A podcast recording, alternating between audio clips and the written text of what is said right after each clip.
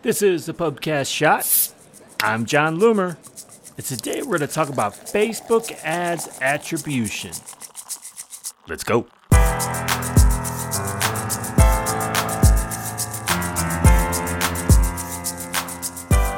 You need to understand how Facebook reports conversions. Attribution is how Facebook gives credit to an ad for a conversion that happens. By default, Facebook reports on a conversion that happens within seven days of clicking your ad or within a day of viewing your ad. So that means if someone clicked your ad, they don't have to convert right away for you to get credit. They can go to other websites. They can even switch devices. The one day view conversion is one that also confuses advertisers. It's one that you really can't back up with any other data. So that means that someone saw your ad, did not click, and converted within a day. This usually happens due to remarketing. So you delivered your ad to someone who's on your email list. They didn't click on it. You emailed them later and then they converted. That ad still gets credit. It's also important to understand two ads can't get credit for the same conversion. Credit will go to the ad that gets the most recent click, or if there was no recent click within the attribution window, the most recent view within a day. Does all that make sense? Hope so.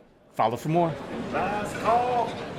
So, this shot was taken directly from a video I did on TikTok. If you're not already following me on TikTok, do so at Jon Loomer. You can also keep following me here. Don't forget to subscribe, rate, and review.